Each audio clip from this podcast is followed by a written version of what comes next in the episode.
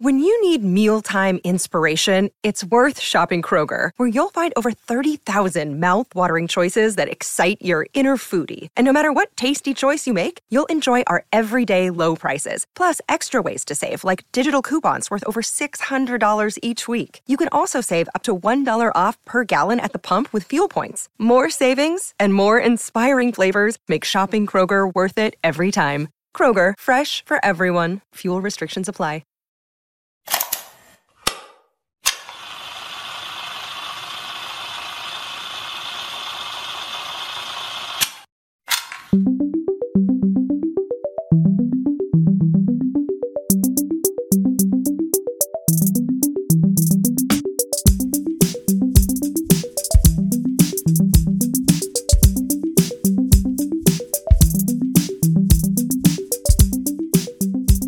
When we look back on the year 1980, it sometimes feels like it wasn't that long ago. But put it this way the year 2050 is closer to us than 1980 was. You can also put it this way it's the same length of time when we look back on 1980 from now as looking back at 1940 was for people in 1980. So we're going to look at the year that kicked off the decade. So this is a series of looking at each year of the 80s and all the significant things that happened as far as pop culture moments, music, sports, movies. These aren't going to be released all in a row. They're just going to be sporadically dropped in every so often, kind of out of the blue, just to, you know, look back and remember each one of these years individually. So before we start, if you haven't already, make sure you subscribe wherever you find your podcasts. I should be there. Okay, here we go. So, like I said, this is going to be more of a obviously a general overview because if we looked at everything that happened in each year of the decade, we'd be here till 2050. So, it's going to be more focused on the pop culture related aspects.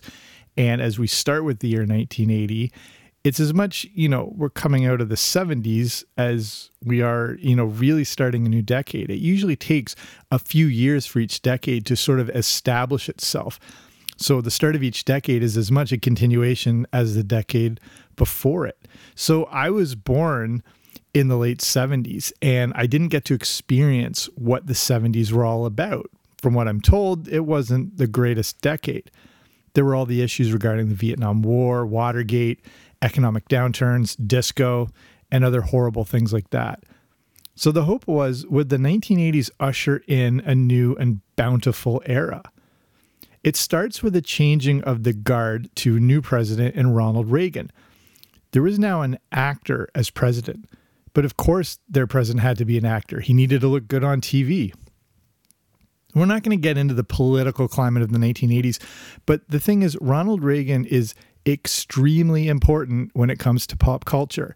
And if you've spent any time on this podcast, you know all about Ronald Reagan and his deregulation of a lot of different industries, really. Reagan was big on pulling back the reins on everything that had been regulated, especially the economy. He believed that the free market should determine what succeeds and what doesn't. When it comes to kids growing up in the 80s, this is very important. Up until then, there were a lot of restrictions when it came to advertising to children. And like I said, I've covered this before on the show. If you want to go back into the archives and look that episode up, here's the quick rundown one of the very first things Reagan did when he became president was pulled back those restrictions on advertising to kids. And this is why you see an explosion of pop culture going into the decade. The use of licensed characters rose by 300%, and you could no longer tell what was a cartoon and what was a commercial. Kids were being protected from this up to that point, as younger kids cannot physically differentiate between what is a show and what is an ad. And there had been tens of thousands of pages of research done on this to show that the kids just were easily manipulated because of un- being unable to recognize those differences. So, since the floodgates were now open, we got this tidal wave of new cartoons and junk food and breakfast cereals and any other crap they could slap a logo on. But as a kid in the 80s, we didn't care as we now got shows like G.I. Joe, Transformers, My Little Pony, Strawberry Shortcake, He Man. we didn't realize that what we were watching was basically 22 minute long commercials. And this is slowly starting to happen in the year 1980. It's not established yet, but the framework has now been established. So, as we move on, let's look at some other notable moments from this year. As mentioned, we're you know focusing mainly on pop culture related things, so movies, TV shows, music. But here's a few things in no particular order that happened in this very first year to kick off the decade. So, on June 1st, 1980, CNN debuted. Mount St. Helens erupted on March 27th. Carl Sagan's Cosmos premiered, and the phrase billions and billions would annoyingly be used from that point forward. I didn't, I always thought this show and series came out in the 70s, but it came out in 1980. Uh, Pauly D from Jersey Shore was born on July 5th. The dingo eight year baby phrase was born. Looking at a few uh, financial things, bread cost 50 cents, the minimum wage was $3.10, and a brand new car would set you back around $7,500. The year 1980 was also the year that Eddie Murphy first debuted on Saturday Night Live. He was brought in to save that show. And then some notable books came out, including The Born Identity. Again, I had no idea those books were that old. Congo by Michael Crichton, Catch Me If You Can, and The Twits by Roald Dahl, along with the Cosmos book by Carl Sagan. And specifically to me and all other Canadians, O Canada officially became our national anthem on July 1st. Okay, let's look at some movies that came out in 1980 and two big ones specifically. Movies usually reflect the tone of the time period they are released in. Many of the movies of the 70s followed disaster themes, as this was the mindset of many people at the time the 1980s would move into more adventurous science fiction and fantastical releases. So, in the year 1980, here's two of the big influential movies that came out. The first was The Empire Strikes Back. Star Wars was an obvious hit, so how do you follow up such a blockbuster? Many sequels try to rehash the original and they try to recapture that magic. George Lucas and writer Lawrence Kasdan went in a different direction and told a story that was darker and more intense. Kasdan has stated that The Empire Strikes Back serves as the second act of a three act play. And that's where things often go to hell. And this often turns out to be the best act in the play. In the case of Star Wars, it really was. The Empire Strikes Back, not only the best of the original trilogy, the best Star Wars movie of all time. And I just did an episode where I ranked all the Star Wars movies and TV shows just a few episodes back if you want to check that one out. In The Empire Strikes Back, we went much deeper into the psyche of the characters. And then, you know, we get one of the best reveals in movie history. And then, fun fact no, I am your father is the correct line compared to the often wrongly repeated Luke, I am your father. Just fun fact. And then there was another movie that may even be more influential than The Empire Strikes Back.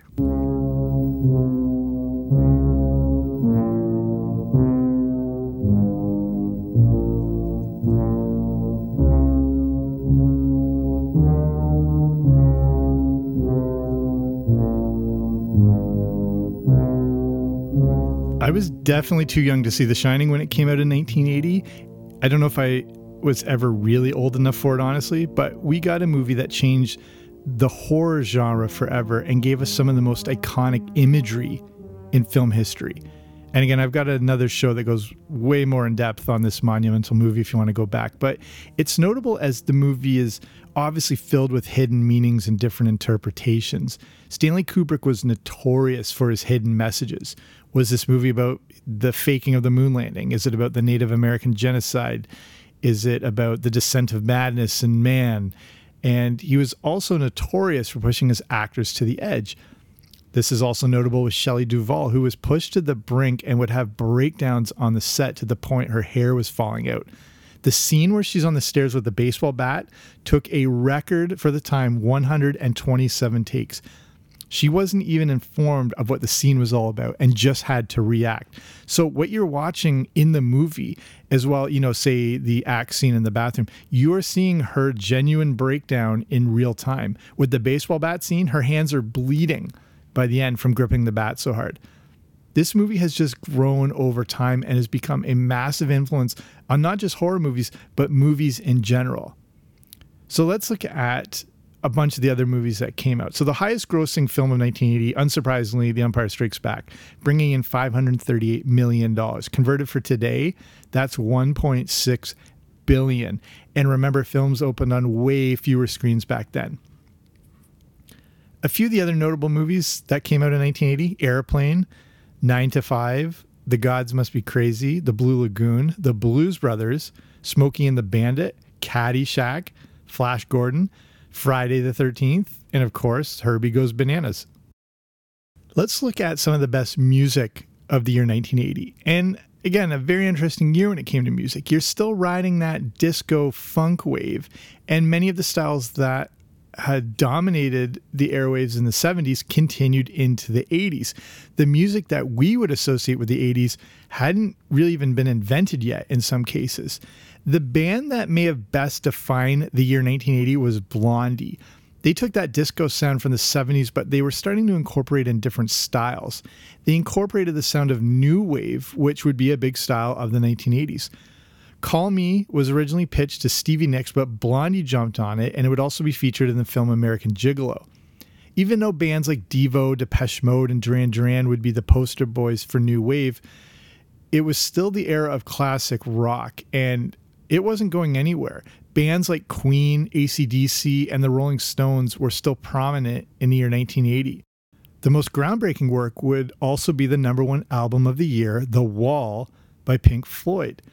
This is an astonishing album that would influence hundreds of bands and musicians over the years and would also be watched perfectly sync with The Wizard of Oz for years to come. It actually does sync up. I've tried it. Another Brick in the Wall, part two, would be the number two Billboard single for 1980. And then I guess we have to look into the days the music died. 1980 was very significant because on September 25th, the greatest rock drummer of all time, John Bonham, passed away. Led Zeppelin decided they couldn't continue without the greatest backbone in rock history.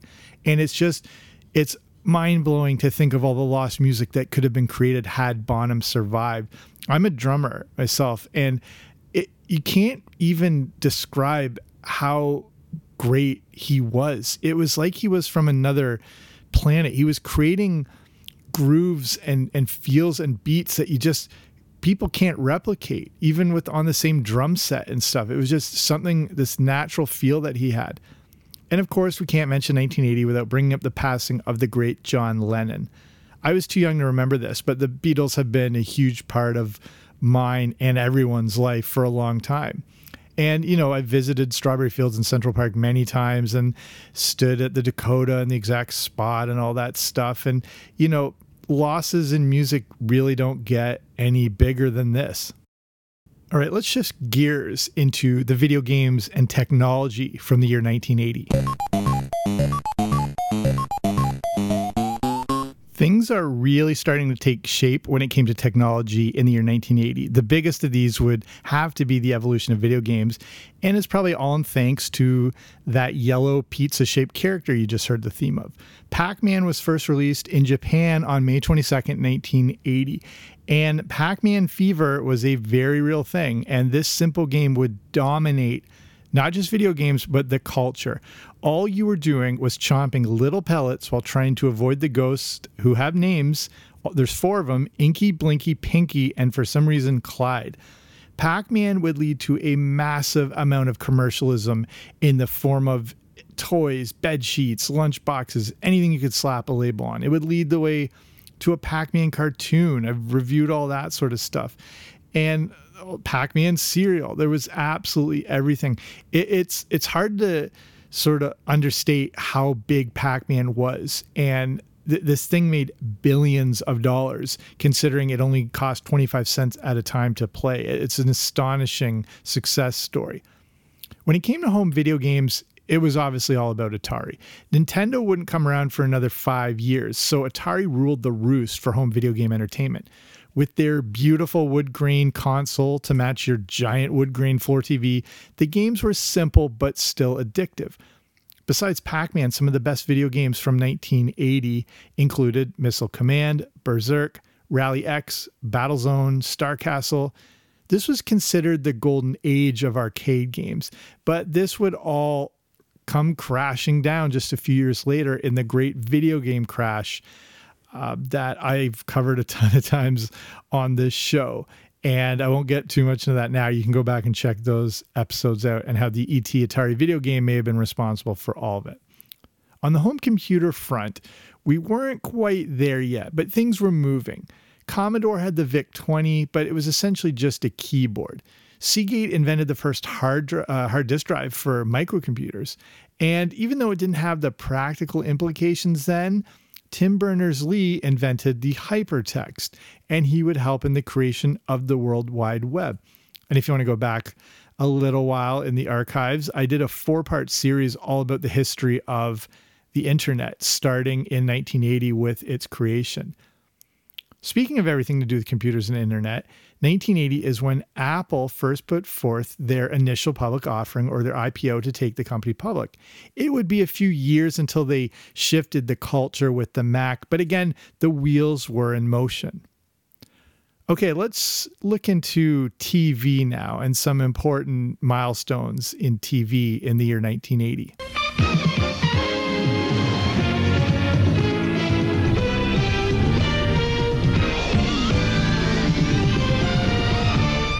If you didn't grow up in the 80s or the early 80s, it's hard to emphasize how important TV was, especially in the year 1980. There were only three networks, and everything was put into the creation and production of TV shows.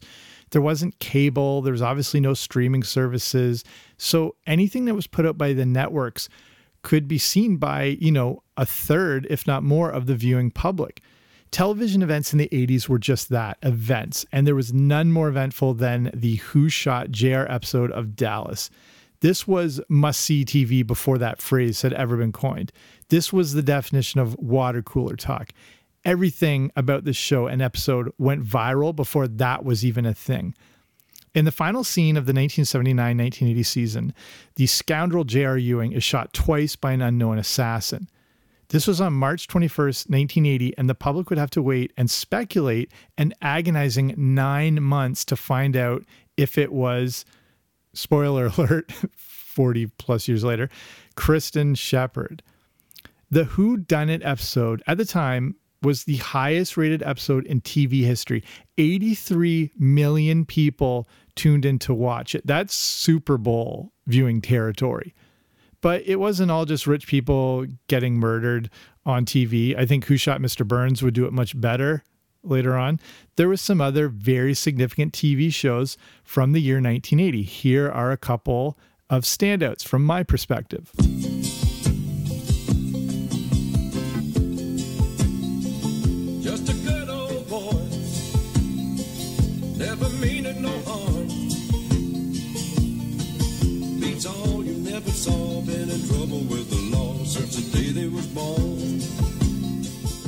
How do I even explain how significant this show was to, you know, a kid growing up in the early 80s? The Dukes of Hazzard was the ultimate redneck of adventure. I mean, there's a lot of problematic stuff today and you know can easily be found pretty offensive and at the time, you know, the General Lee car was the coolest thing kids seen on TV, especially in the year 1980. It didn't have doors that could open. You had to jump through the window and slide across the hood. I tried that on my dad's car and left a jagged cut mark from the little metal parts on the pocket of my jeans. Remember those are there for whatever reason. That didn't go over too well. But this was a massive show at the time and just kids ate it up another few interesting shows. Uh, Bosom Buddies. You might not remember this one, again, depending on your age. It debuted on November 27th, 1980, and it introduced the world to a young Tom Hanks. Like a lot of things we look back on with a better perspective, this show is probably not the most sensitive as it featured two men dressing up as women to save money on rent. I've done a lot of things to save money on rent too, but we don't have time to get into that. What's interesting about this show is it's one of the few ever that actually featured improvisation between Tom Hanks and co star Peter Scolari. Robin Williams would be one of the most famous for this when he was on Happy Days and then Mork and Mindy, but sitcoms have never really ever done this. You know, there might be the odd line thrown in here or there. Uh, it happened more as things progressed into the you know into the year 2000 and so on with you know shows like The Office. But there was a lot of improv, which was a big risk for a network show. Even though it only lasted two years, it was a big ratings hit. And that brings us to the David Letterman show. Anything you see comedy wise on late night shows today probably have their roots with the David Letterman show. He changed the course of late night TV and brought to it an edgier, wackier level. But before that, the David Letterman show started as a morning show, if you can believe that. It started on June 23rd, 1980. What the David Letterman show did is set the stage for what would become Late Night with David Letterman. Again, it was edgy, it was inappropriate, it pushed the limits of comedy. And it all started as a morning show, again, if you can believe it. So if this was the things that you're familiar now with, you know, the, you know, stupid pet tricks and all that crazy stuff, throwing stuff off roofs, this all happened on a morning show. And you can imagine that people were absolutely horrified until he eventually was pushed to late night but it was a critical success. And even though it only lasted two seasons, this is what led to Letterman getting his own late show and changing the trajectory of television comedy. So those are a few of the standouts, I'd say. But here's a look at the top 10 rated shows in the year 1980. Number one, but not by far, but by a bit, was Dallas. It had around a 34.5 rating. The Dukes of Hazard was number two with 27.3 million average viewers. Number three was 60 Minutes. Number four was MASH. Number five was The Love Boat. Number six was The Jeffersons. Number seven was Alice. Number eight was House Calls, which I don't even know what that is. I have to look that one up again. Um, and then tied for, well, ninth and 10th was Three's Company and Little House on the Prairie. So I mentioned that you know the ratings of Dallas like 34.5 million, the Dukes Hazzard 27.3 million. This is how to tell how powerful TV was back then.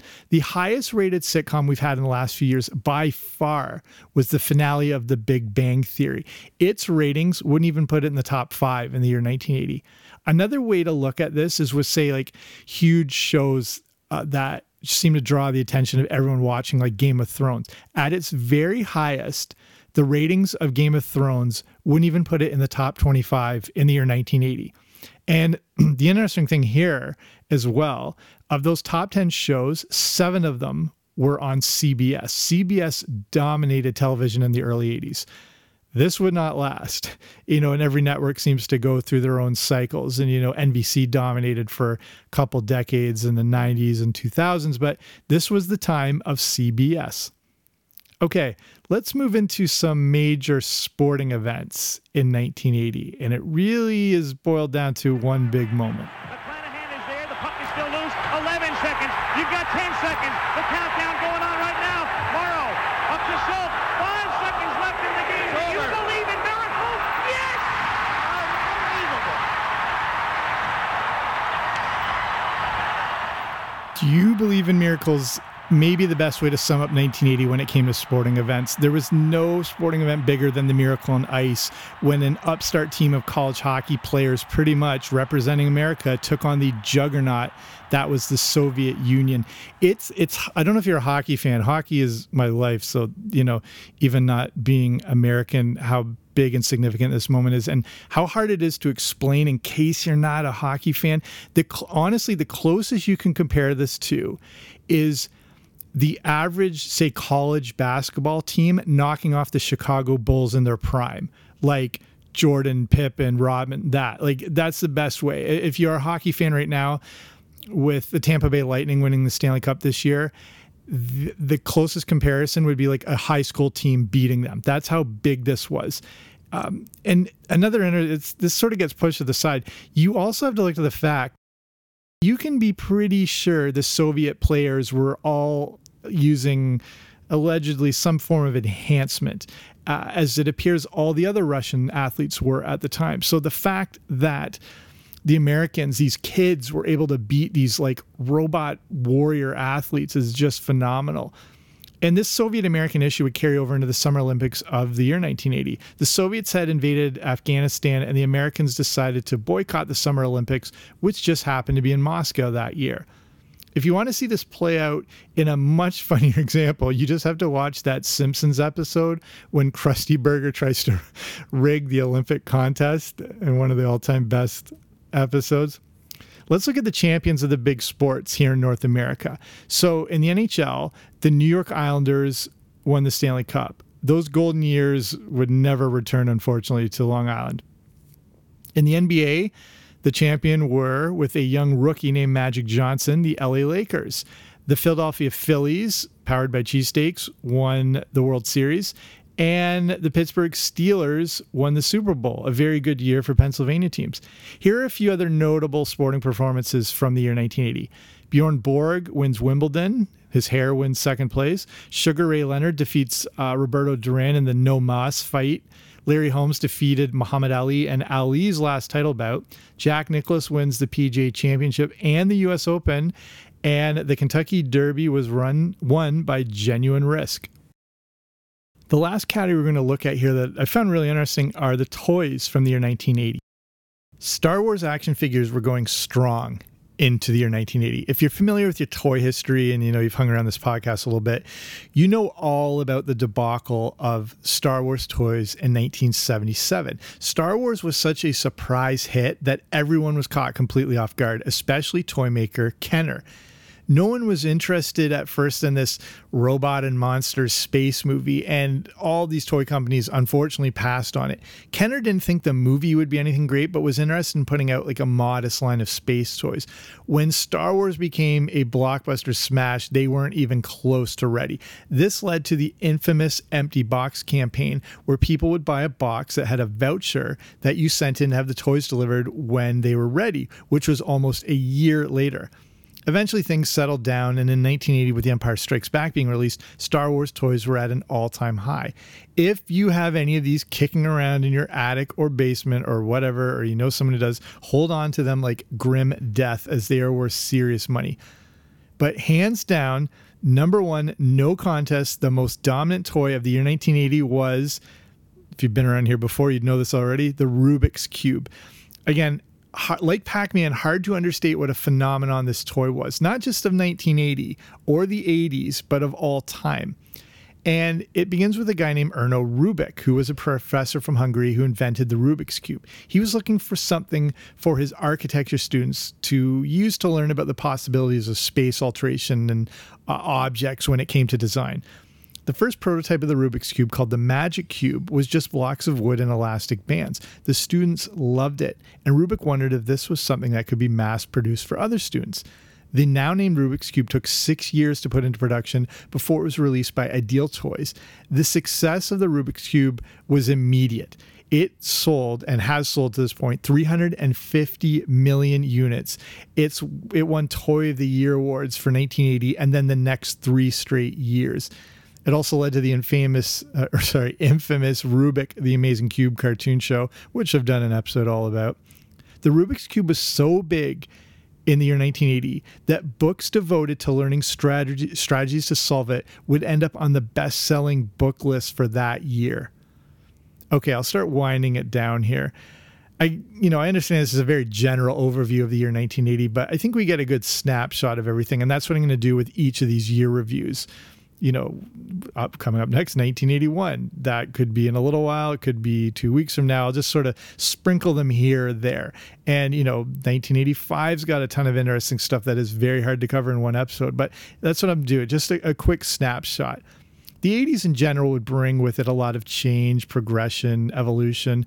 But at the start of the decade, like each decade, it was still trying to figure itself out. 1980 had to take much of the burden of the 70s, but try to shake that off and, and move into a new direction. This direction would definitely happen, again, thanks to Ronald Reagan, as the age of wealth and yuppies would dominate the landscape.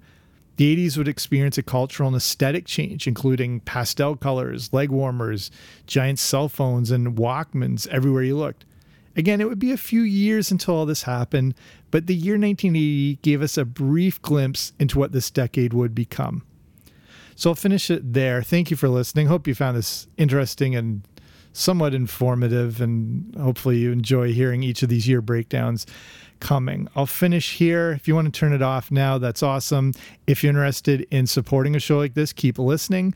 Where you can head to patreon.com, which is the platform to support these small, like independent shows for as little as like a few bucks a month.